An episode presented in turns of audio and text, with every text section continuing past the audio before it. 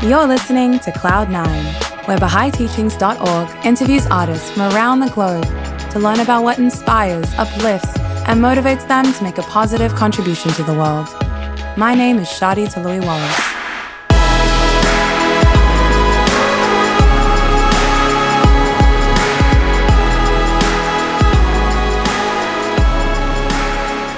Alex Faizi Rawhani is, to say the least, a man of many talents.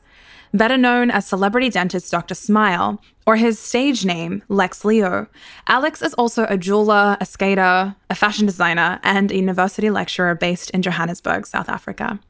Although he has many talents, jobs, and titles, the one that means most to him is that of service to humanity.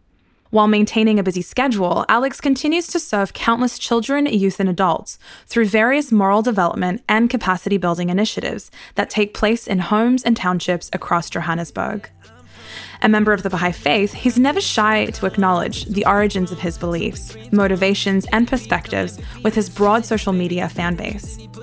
Alex also gets to frequently collaborate with some of Africa's biggest celebrities, who also happen to be his patients, and is known to rap and sing in multiple languages, going as far as creating a new genre of music, which he's dubbed as Afro Persian. I do it for my mom's RIP.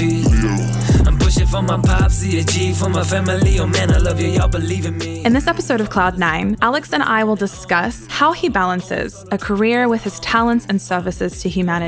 We'll also reflect on his childhood and learn about what it was like to grow up in a racially divided, segregated society, and how this motivates his work in building racial unity today. Alex, Lex Leo, Dr. Smiles, welcome to Cloud9. It's so lovely being um, on this episode with you. Thank you. Thank you. We've been wanting to feature you for a while, so I'm really honored that you accepted this invitation. All in, all in, all in good time. All in good time, right? now, I want to start by talking about your upbringing in South Africa. We've already shared or touched on uh, the fact that today you are many things, but I want to go back to a time when you were a young child growing up in apartheid South Africa. As many of us know, South Africa was racially and politically divided between the minority whites and majority blacks until the election of right. Nelson Mandela in 1994. Um, yeah. To many extents, much of this legacy still presides throughout the country today. But since the mid 90s, South Africa has also experienced many victories on the road to reconciliation. So I want to talk about reflecting on your childhood and what you saw around you and how this informs your various paths of service today. All right. So if we look at South Africa now versus then, I think the main difference is that apartheid, although we say apartheid, it's not apartheid. Uh, it's from the Afrikaans word, but apartheid is just not legal anymore. Um, but the reality, unfortunately, is that it's still very, very prevalent in our society in our country. Um, sometimes under the carpet, sometimes in plain sight. And that's one thing that makes me really grateful to be a South African. To be born in a society, to be born in a society that is racially segregated, that has so much prejudice, so much injustice, so much um, extremes of wealth and poverty and differences in standard of education, give you an opportunity to serve and help another human being every single minute of every single day.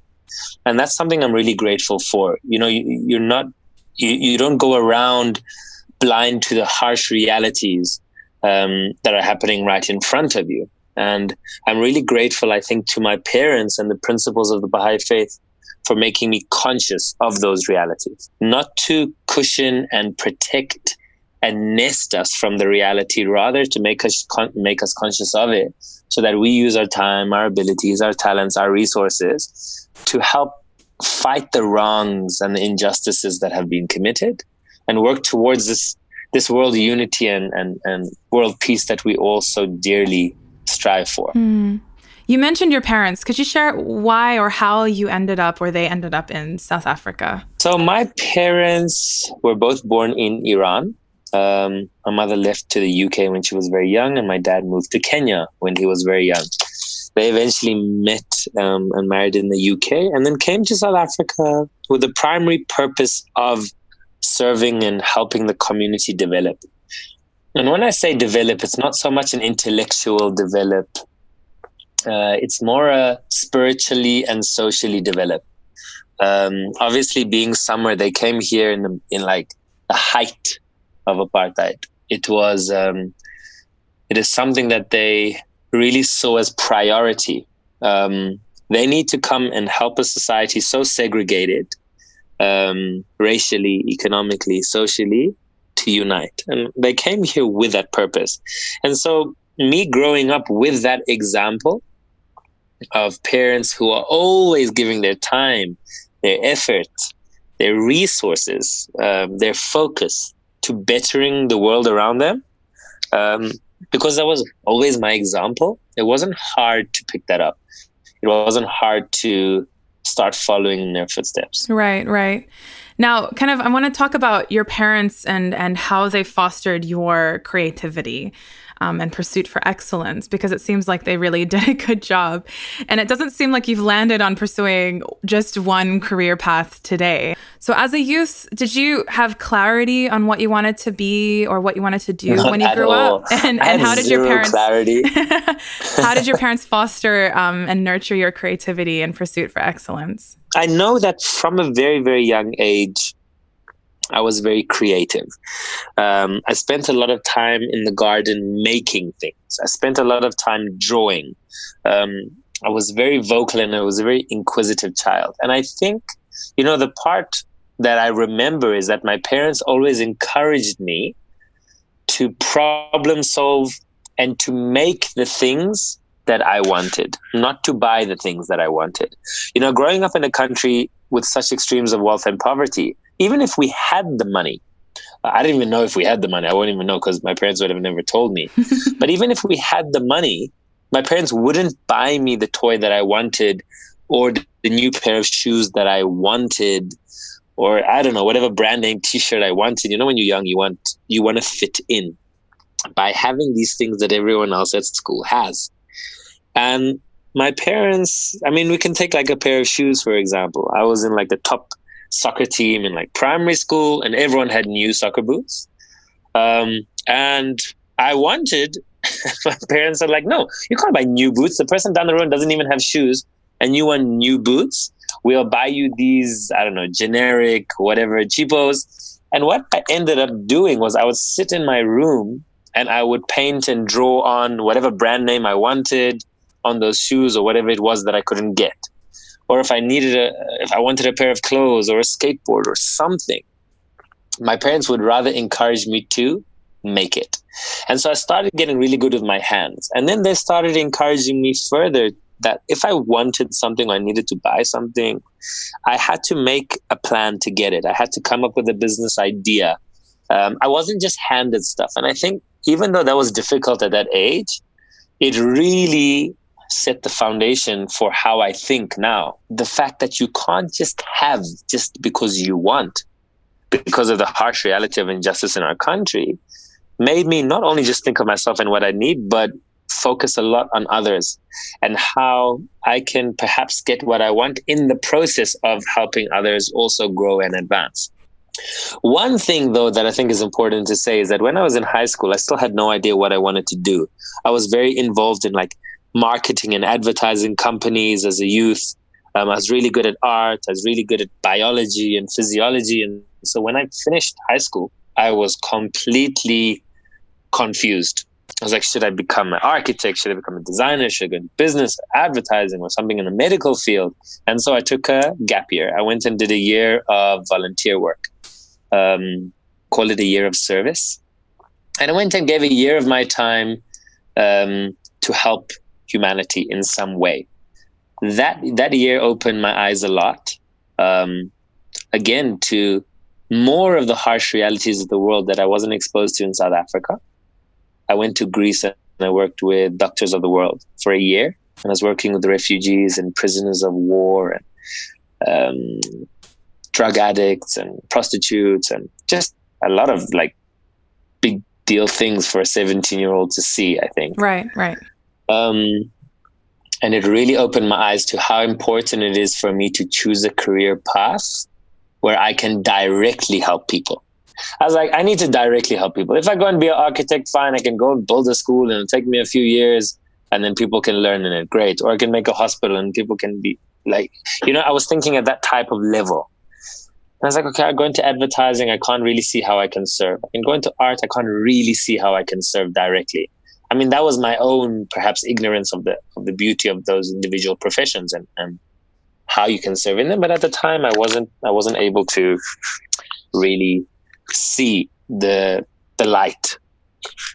And I ended up going in a direction of saying, I know that then something in the medical field I can directly help people one by one by one by one with my effort.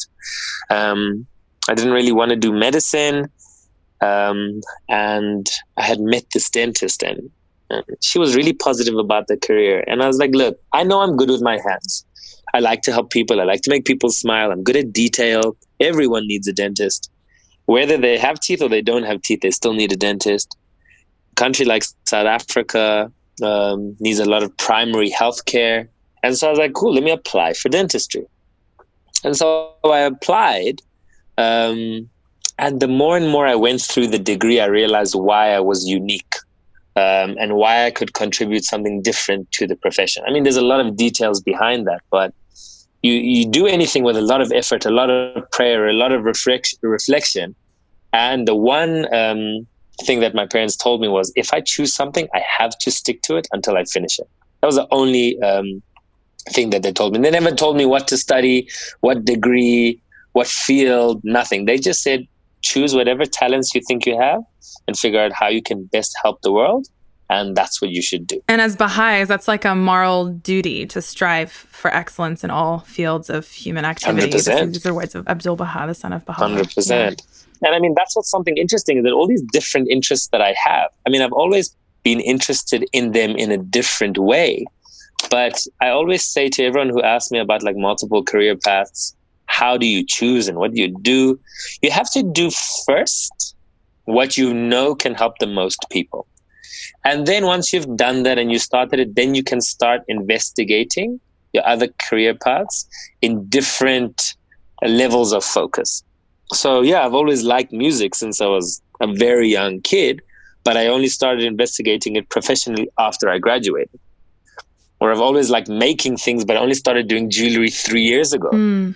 Um, or things like this take time because they require a lot of your effort and focus and the foundation may be there in your heart to want to do things but you've got to you've got to really uh, put enough into each thing to make it strong and successful. Yeah. So like even my lecturing you know i was i'm still a lecturer at one of the main universities in south africa and i was like i cannot be a lecturer if i don't go and study postgrad and do a master's because i wouldn't take myself seriously if i was a student and my lecturer didn't push themselves further. So I went and did a master's degree. And so only again after my master's did I actually release my first single um, and in the video. And the whole Lex Leo journey began now in the last few years, you know?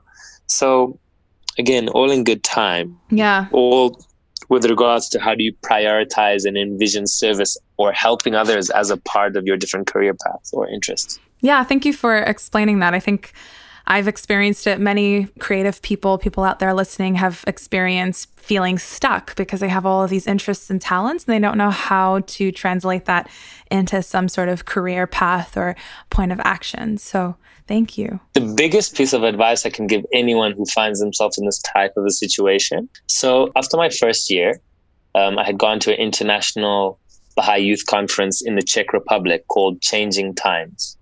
So someone like this one gentleman asked me, he's like, so what did you end up choosing to study? And I was like, dentistry. And he's like, what? How could you study to be a dentist? Dentistry is so boring. You were supposed to go into like marketing or advert. And I like broke down into tears. I'm like, oh my God, I chose the right, wrong yeah, thing. Yeah. Um, and then I was speaking to this other lady who was a psychologist, and I was speaking to her about this dilemma. Like, man, what am I supposed to do? Like, have I, have I chose the wrong degree? Should I quit? Should I go and do something else? And she said to me, it's a very simple sentence. She says, Why does it have to be either or? Mm. And so the either or thing, I really, I really like encourage a lot of people to try to adopt in their yeah. thinking because it really does help you feel okay. Mm. I mean, you have how many years to live potentially? You can I can still do 10 more professions in my lifetime. well, let's just start by talking about your first profession.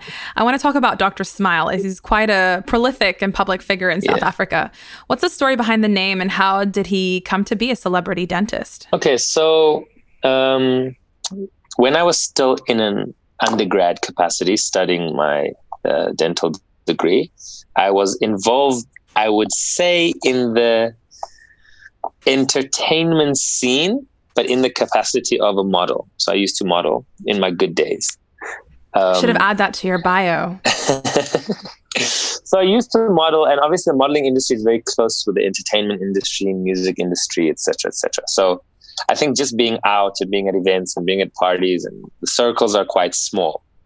So I had that foundation in terms of socially as well as some of my friends. Um, then I graduated, and obviously in South Africa, after you graduate, you have to do something called community service. So we do one year where we work for the government um, um, and serve the South African community.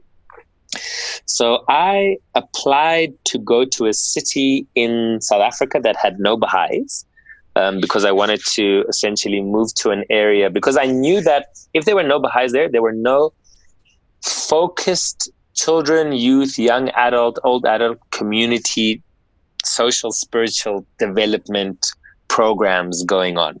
I know that's one long sentence, but essentially, um, if you know Baha'is, they're always trying to like help children, help youth, help adults, and help the community that they're in develop socially, spiritually, economically, morally.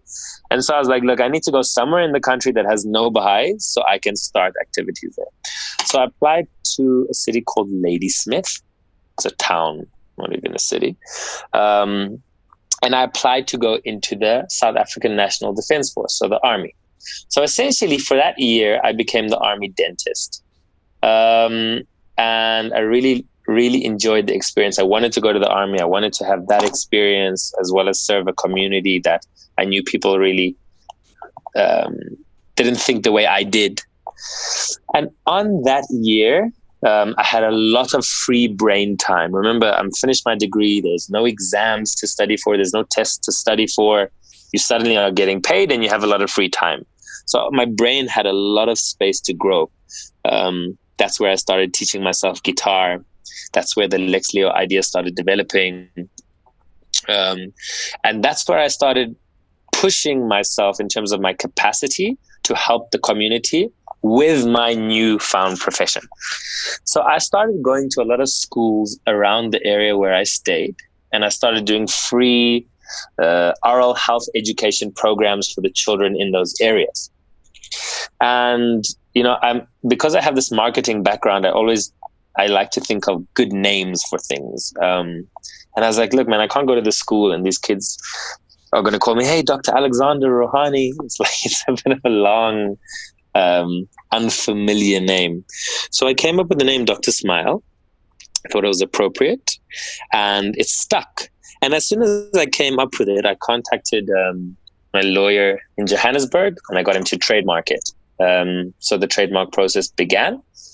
Um, and I started doing that more and more and more community dentistry projects, community dentistry projects. And so that's where I got the name. When I came back to Johannesburg, however, after a year, I started working in private practice. And my friends started coming to me for their teeth, a few of them being celebrities. So, again, because of marketing background, I started taking pictures. I was like, cool, let's put a picture up. I'm a new dentist uh, let's show people that you came to the dentist. Let's get social media going. And this is when instagram was like starting. So essentially this idea developed. And you know I, once i spot a good idea i stick with it and i help it develop. And so the dr smile name my registration came through. So i owned that. I started taking this concept of celebrity dentist because we didn't really have one in south africa. Um, obviously we learn a lot of things from overseas and so I wanted to take that part of the market because I was friends with a lot of the young celebs. A lot of the young radio DJs, TV presenters, actors, actresses, rappers, that was kind of my field. And so I let this thing develop and develop and develop. And then so I started doing radio interviews as the radio dentist, TV interviews as the TV dentist. And so the name just stuck and the brand just stuck. And I've, I've obviously developed it over the years. And how does the fact that you're a public figure impact your role or responsibility as a dentist? It's not something that comes easy. It's not like you can just say, oh, cool, I'm a celebrity dentist and then just chill. You constantly have to push yourself to be better and better. Again, making sure that my academic side, theory and practical is always on point. You know, it's like I, I treat our top celebrities and I treat the most unknowns. Every single person is a human being, right? Every single person is a soul and deserves treatment. I obviously am one man and I try to do as much as possible.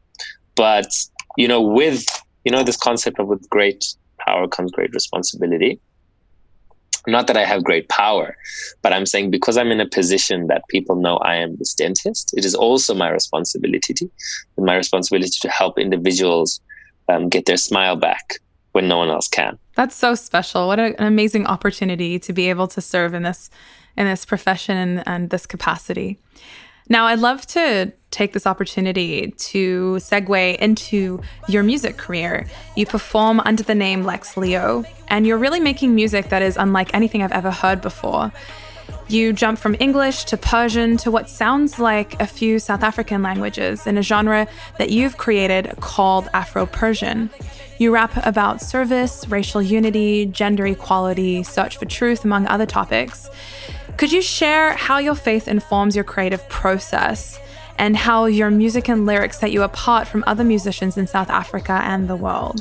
So Lex Leo started, like I said, officially um, within the last two years. I released my first single uh, titled Bafunukwas, which in isiZulu, one of South Africa's official languages, means they want to know. Um, and I released that first single because everyone would always say to me, "No, but how come you do this? And why do you do this? And how come you like this? Why are you this type of a person?" And all of these questions, and like, "What's the Baha'i faith? And who are you dating? uh, and who's your stylist?" And, and all these random questions, right? So I was like, "Cool, I'm gonna make a single and a music video that really tells people who I am mm. and what I'm about."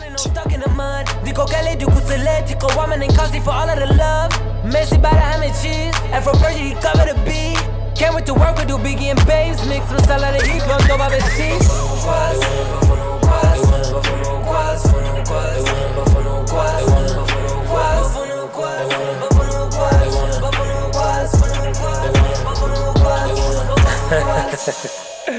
You know, people they always asking me, they're like, Lex, aren't you that Dr. Smile guy? No matter what, you're doing music now. Yeah. And you Persian, né? Yeah. What's Baha'i? And who you dating? And who dresses you? Oh, I make smiles that stun Jozi. For the same kings that run Jozi. I ski while I kiss the sky. Hendrix vibes, love Baha'i. All my team gets a slice. We shop at seven twice. Don't drop at a graduated thrice. RP to my mama. Uncle Zé And I'm starting from bottom. And remember, I am this Persian blooded kid who's never been to Iran, um, born and bred in South Africa.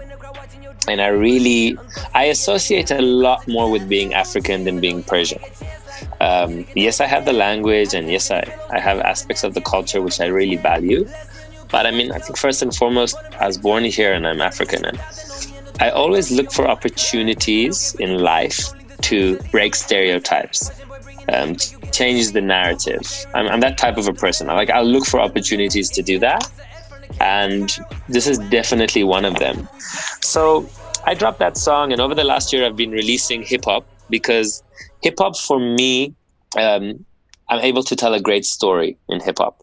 I'm able to share a lot of my feelings in hip hop, and then simultaneously, I feel that other than it being the coolest genre, it is the most followed by children and youth.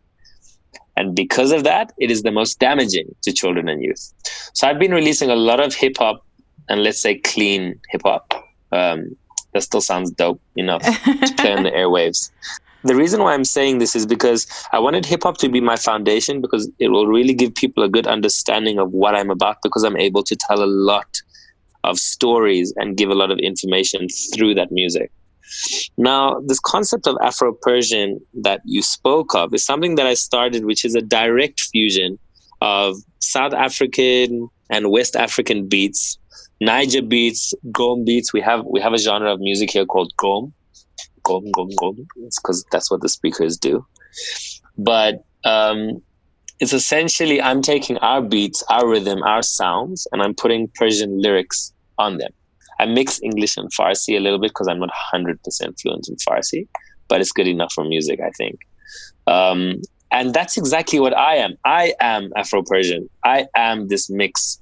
Um, I have these cultures, so what better than to put them into music that I love dancing to? You know, to be able to use music, and you know really, really well, is really uplifting. It's really uniting. It has an amazing power to change thought, to change action, to influence feeling. And it's like, okay, I have a certain responsibility. If I'm going to go into this industry and if I have this talent which God has given me, well, I better use it to help, not just use it to, I don't know, get money and fame. Because what's the point of that? What is the point of us using any of our talents in this life if not to help the world become better? You know, within South African hip hop, what I've been told is that I'm the only artist who doesn't have competition for my content. If we look at hip hop, everyone's speaking about private jets and cars and mansions and etc. etc. etc. not necessarily doing it. It's the same thing for me. If I'm if I'm speaking about I don't know unity and equality and I don't know education, and I'm not actually doing it. Well, I'm as bad as those artists. You know, it's nothing better. And so, what I've made sure I do is I really sit and reflect and say, okay, what am I about? What experiences have I had? What am I honestly doing, or what am I honestly about? Let me figure out how to put that into hip hop and trap in a way that still sounds dope, that has no concept of materialism, objectification of women, celebration of immorality, which hip hop is rife with.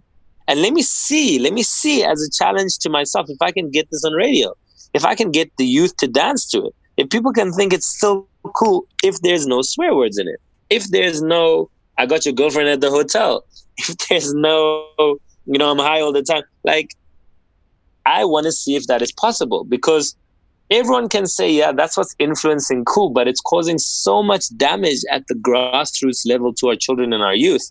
So this is a constant challenge, right? This is a constant challenge to take these principles, take these beliefs, infuse them into music in a creative way.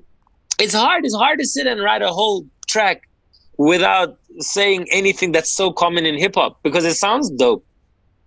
And that's the challenge. Then I become a better writer it's easy to write to Afro beats without putting in like immorality. It's easy to write to house, um, in my opinion. Um, those things are easy, but try it in hip hop. It's not easy, and, and ain't nobody want to listen to cheesy hip hop. It'll still make cool hip hop. It's still gotta sound like like you know you know what you're talking about, or you can flow. And I'm trying to be able to influence the children and the youth, and I'm succeeding.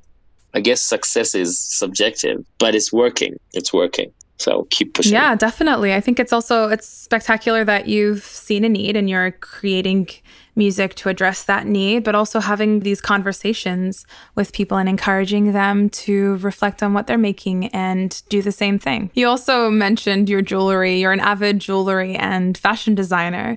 Your jewelry line is called Shohreh Custom Made, where you make custom rings, necklaces, earrings, and grills.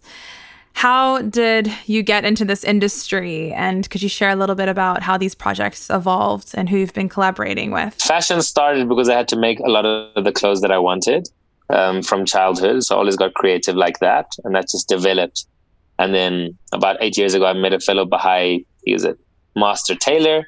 He's from Congo and we hit it off and we're like we're going to design the best suits so we do custom suits for men and women in terms of the jewelry again i'd always made everything with my hands. Um, from dentistry i started uh, making grills because there a lot of the rappers would say to me yo can you make me a grill? So I, I taught myself how to do that and that developed. And then someone's like yo can you make me a ring? Can you make me a chain? Can you make me this? And i learn everything. Like if i don't know it i'll teach myself. And so I started Shohreh Custom Made officially about three years ago. It's named after my mother who passed away. Her name was Shohreh. And um, yeah, I make everything custom jewelry. And for those listening who don't know what grills are, they're jewelry for your teeth. Yeah. Is that how you would describe like, it? Grills are like removable gold and diamond. Teeth. Very cool. And you can see that all on on Instagram under Shohreh Custom Made. Awesome. Awesome. so we've talked about your various creative projects, but I really want to talk about your social media presence. I counted, and across your 3 mm-hmm. major Instagram accounts, you've got over 100,000 followers. You've maintained a great deal of transparency and openness, as you've already mentioned, when it comes to your faith on all your accounts and posts. And it seems like you're never shy from bringing it up in your lectures mm. and in your interviews. You also frequently use the hashtag uh, Baha'i and share pictures yeah. and videos from your services in the neighborhood. It's as though you like to take yeah. advantage of every opportunity that you can to link what you're doing to the Baha'i faith, which says a lot about how you value social media as a tool and also the value that you place on your belief in the teachings of Baha'u'llah. What's the feedback been like from from the followers um, of your of your account? I think first and foremost, it must be said that this concept that I have of if you're given something, if you're given something, you better use it usefully and usefully means use it to help, right? So I don't think I've just been given this ability to have this social media following, which still has a long way to go. Like it's still, it's still, it's still early days. But if I've been given this following, I have a responsibility to the followers. I have to use it for something useful. Um, the Baha'i faith influences my way of life. It influences my thinking, my decisions, my purpose, why I wake up. And that's a really important thing that if there's if there is this faith that has these teachings that is able to give me so much joy and direction and safety in times of difficulty, why would I not want others to find something like that? And so it is my responsibility to share that in any way I can, because if I don't share that, then what the hell am I doing? What am I doing with all, what's the purpose of social media? If not to try to improve people's lives. Social media is just a way of communication. It's a new way of communication. And what are we trying to communicate with people? Are we trying to communicate um, our good days, our bad days, what's helping us, what's giving us problems?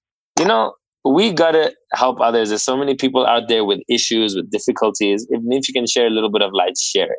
One thing that people really value is consistency. There's a lot of people who do community work, I don't know, just for like one day a year or for photos or for the gram or whatever be the case.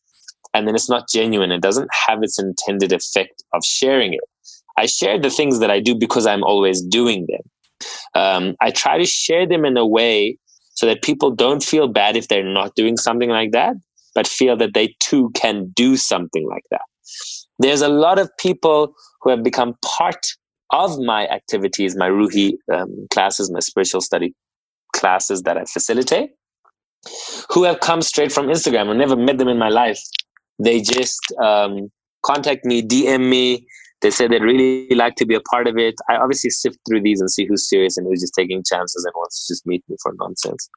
Um, and these people have become part of activities.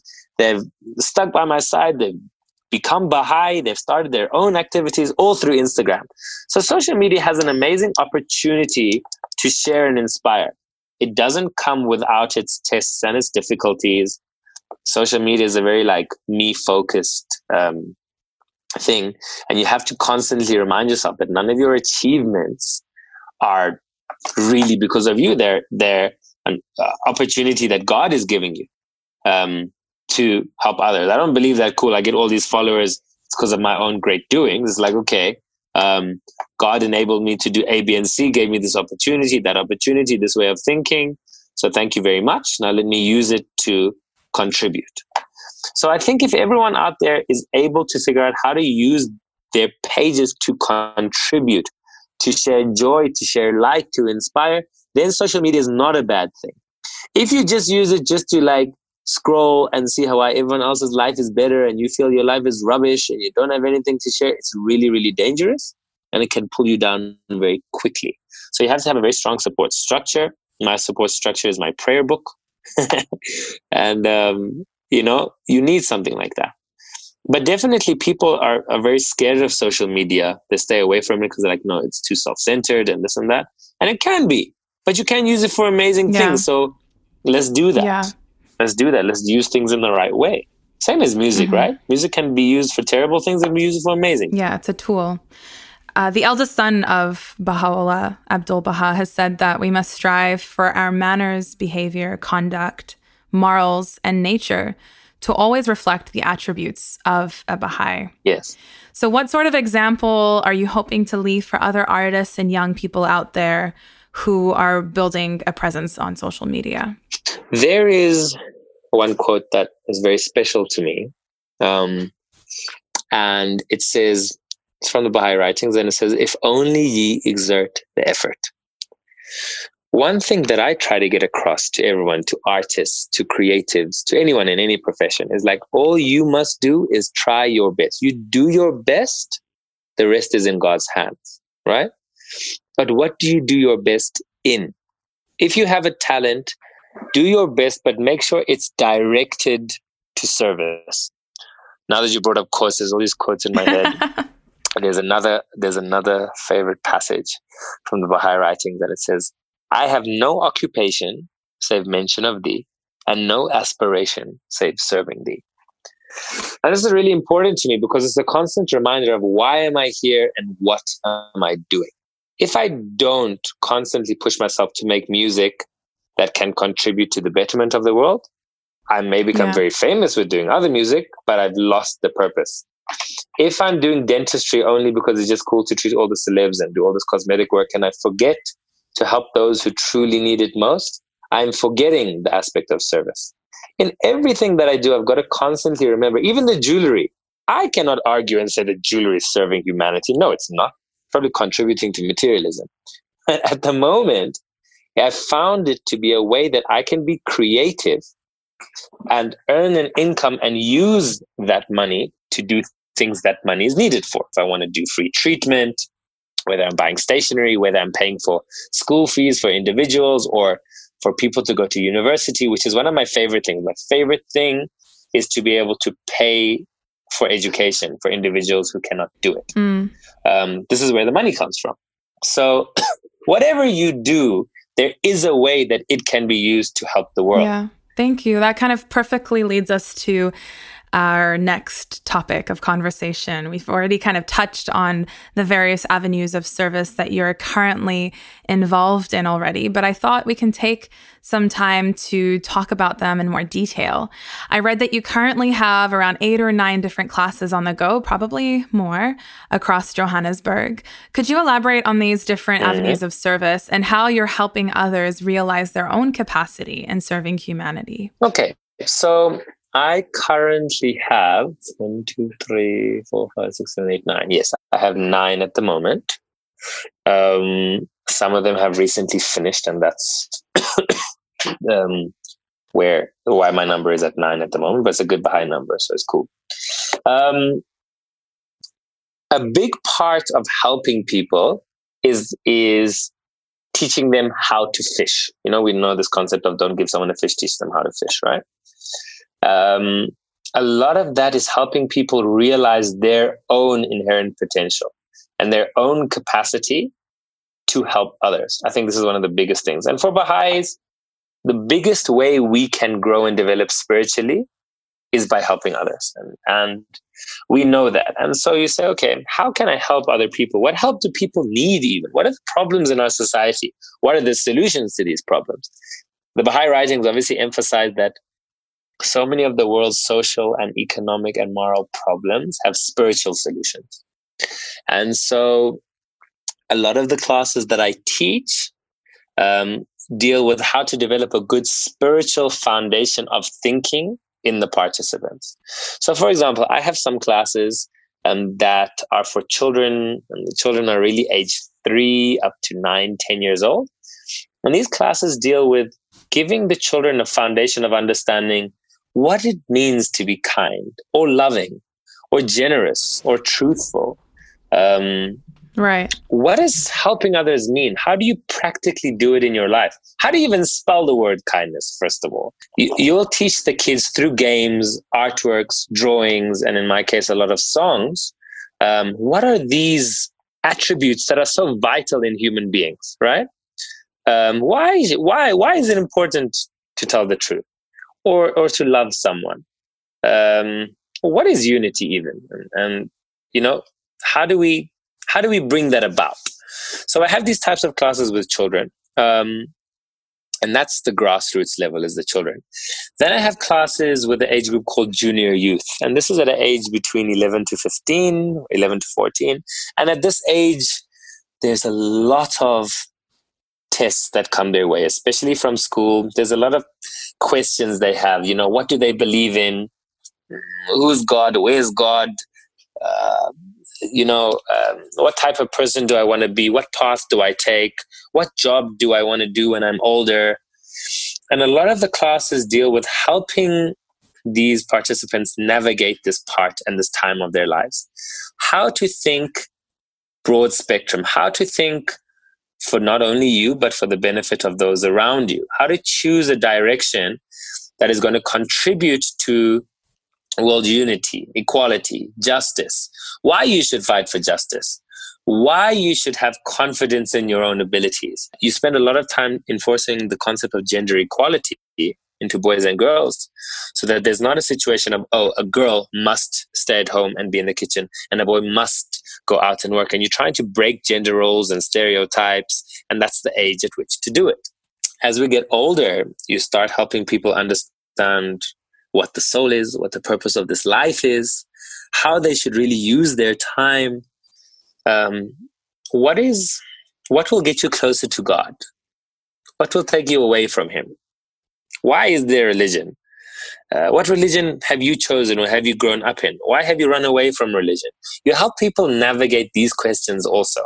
And I've found that a lot of this type of discussion um, and guidance really helps bring clarity to people's minds. They then realize they have an amazing potential. They have an ability to help others. They realize their love for helping teach children the same things uh, as I was speaking about. They realize they have a love for bringing people together um, to share prayers. They realize that they too want to help their community in different ways, but don't know how to do it or how to start it. So a lot of these classes help and become stepping stones for individuals to unlock their own talents and abilities. And it has a knock on effect in their own community because then they start helping, they develop others to help, they develop others to help, and then we change the world. So majority of my time, more than dentistry, more than jewelry, more than fashion, more than music, uh, is devoted to these types of classes. Because um, it's again, it's a direct way that I can serve very practically and help the whole community um, and help myself grow also. Um, and so that's very useful or very valuable to me. Not useful. I mean, it's useful, but it's very valuable in my in my timeline. Mm. Well, you've gone into great lengths about talking about your own services to your community, but I want to also reflect on how the combination of all of these service activities shape your own inner spiritual development. So as I said earlier, the way that you grow is through being tested. Uh, the way you grow is through helping others. What I mean by that is if I'm an impatient person, God is going to send me a situation to test my patience. If I'm not kind, God is going to send me a situation to test my kindness and my generosity, etc., etc. So, what I do is the more and more I expose myself to communities and environments where I need to help others, the faster I am tested. Um, I've definitely been someone who is who likes to actively grow and develop, not passively. So I throw myself into the deep end of a lot of situations and make sure I go into areas that have a lot of difficulties, drugs, crime, crime, poverty, prejudice, because you know someone's got to do it. So I might as well start. And so the more and more I get into these situations, the more and more I consciously develop my capacity. I have a very, very um, strong relationship with prayer. I love saying prayers. I wish I had more time to say prayers for longer, but I don't. I need to make it. But I really love praying. I really love conversations with God. I feel I have this this good relationship with God. He gets me, and He's given me so many chances in my life. Um, and I'm just trying to do the best that I can. So it's a consciousness of saying, look, I'm also a human being. I'm also trying. I'm also growing. I'm imperfect in many ways, and I need to work on myself. And the Baha'i writings say, you want to work on yourself? Go and help others. So I've got a lot of work to do on myself, and so I spend a lot of my time helping others. In that process, I grow. Um, and I constantly remind myself that none of my achievements are of my own doing. These are just all opportunities for service that are given to me, and I better not take advantage of them. So it's a consciousness, you know. I try to constantly make sure I don't choose me time over others time. A lot of people say to me you know when do i rest or when do i have me time? Or, yeah self self care yeah when do i do that? Yeah. and i say look the truth is we are spiritual beings in this material world. And if we do believe that then our true being is our soul. If i want me time me time means i want to develop my soul. If i want to develop my soul i need to give time to others. And so that's how i've understood it. And so i won't like if i have a gig if I go to club for a performance, I have an event and it ends at three in the morning, is my own fault. I still got to wake up at 9 a.m. and go and do my classes with the kids and the youth, you know? It's not an opportunity to say, no, I want to choose that life. Um, I must forsake this. So that's one thing that I've always tried to remind myself of. If I want to do so many things, I must sacrifice perhaps sleep, but not service. So, what are your plans for the future and what personal or professional avenues do you hope to explore next? Cool. So, in terms of dentistry, um, I want to continue lecturing. In terms of private practice, I only want to be in private practice dentistry for the next four or five years max. Um, and so I want to develop a new Dr. Smile who I'm hoping is going to be black female because I need to change the narrative of doctors being mm. males um, and even non-black males. Like I need to help change that. So I'm trying to develop a few young female dentists to be able to take over that slot, which I think will be amazing. Um, I'll continue lecturing and Project Smile. Um, I'm trying to set up um, mobile dentistry units because I can do a lot of education and I can do treatment at the practice, but I want to be able to go into these same areas that I teach classes in and once a month just give free dentistry to everyone. So I'm trying to develop to that level um, in terms of Project Smile. Um, I want to, after dentistry, I want to go into a um, field called industrial design um, because I want my design side to develop a little bit more. Um, and I want to create products that can help millions of people at once, not a few people a day. So that's my next actual professional direction. In terms of music, um, I've just released my first mixtape and I will be releasing my second mixtape um, in the next, well, probably before the end of the year. I'm currently on tour with one of our biggest hip hop artists in the continent. His name is Nasty, is Nasty C. And I'm really enjoy touring. We're going to like six cities um, around the country, also going out of the country to perform and I really enjoy performing. And as a new artist giving this opportunity, I'm really, really grateful for that. Um, at the end of tour, I'll be dropping my second mixtape. It's called the Lex Tape. So everyone better go and listen to that. And then I'm going to be doing a little bit of a tour. I'll do a Lex Tape tour at the beginning of next year. Um, and I'm going to focus on doing that tour in high schools around the country. Because my hip hop is clean, there's no swear words, there's no objectification of women, there's no drugs and alcohol, and the messages are quite motivational um, in a cool enough way, um, it's perfect for the high school market. Um, and that's exactly who I want to be able to talk to. Um, so I'm going to be doing that in terms of music and then obviously dropping the new genres. So hopefully the Afro Persian reaches your shores. Um, and I come and perform Absolutely. there one day. Always welcome. Really yeah, too. for sure. And um, yeah, the jewelry is coming to its fourth year. It's growing really strong. Um, And these are a lot of my areas of focus at the moment now. That's so exciting. I can't wait to, I'm sure our listeners can't wait to follow along this journey of yours. Um, We've unfortunately come to the end of this episode of Cloud9, Alex. Ah. but before we end things, I just want to thank you so much on behalf of Cloud9 and the team at Baha'i Teachings for taking time out of your very busy schedule and spending time with us today. Thank you so much for taking the time to do this interview and for considering me. I hope somehow this content will Help I have someone. no doubt. Absolutely. Um, but thank you. Thank you for your time. Absolutely. And the thank team. you. And all the best with your future projects and services to humanity.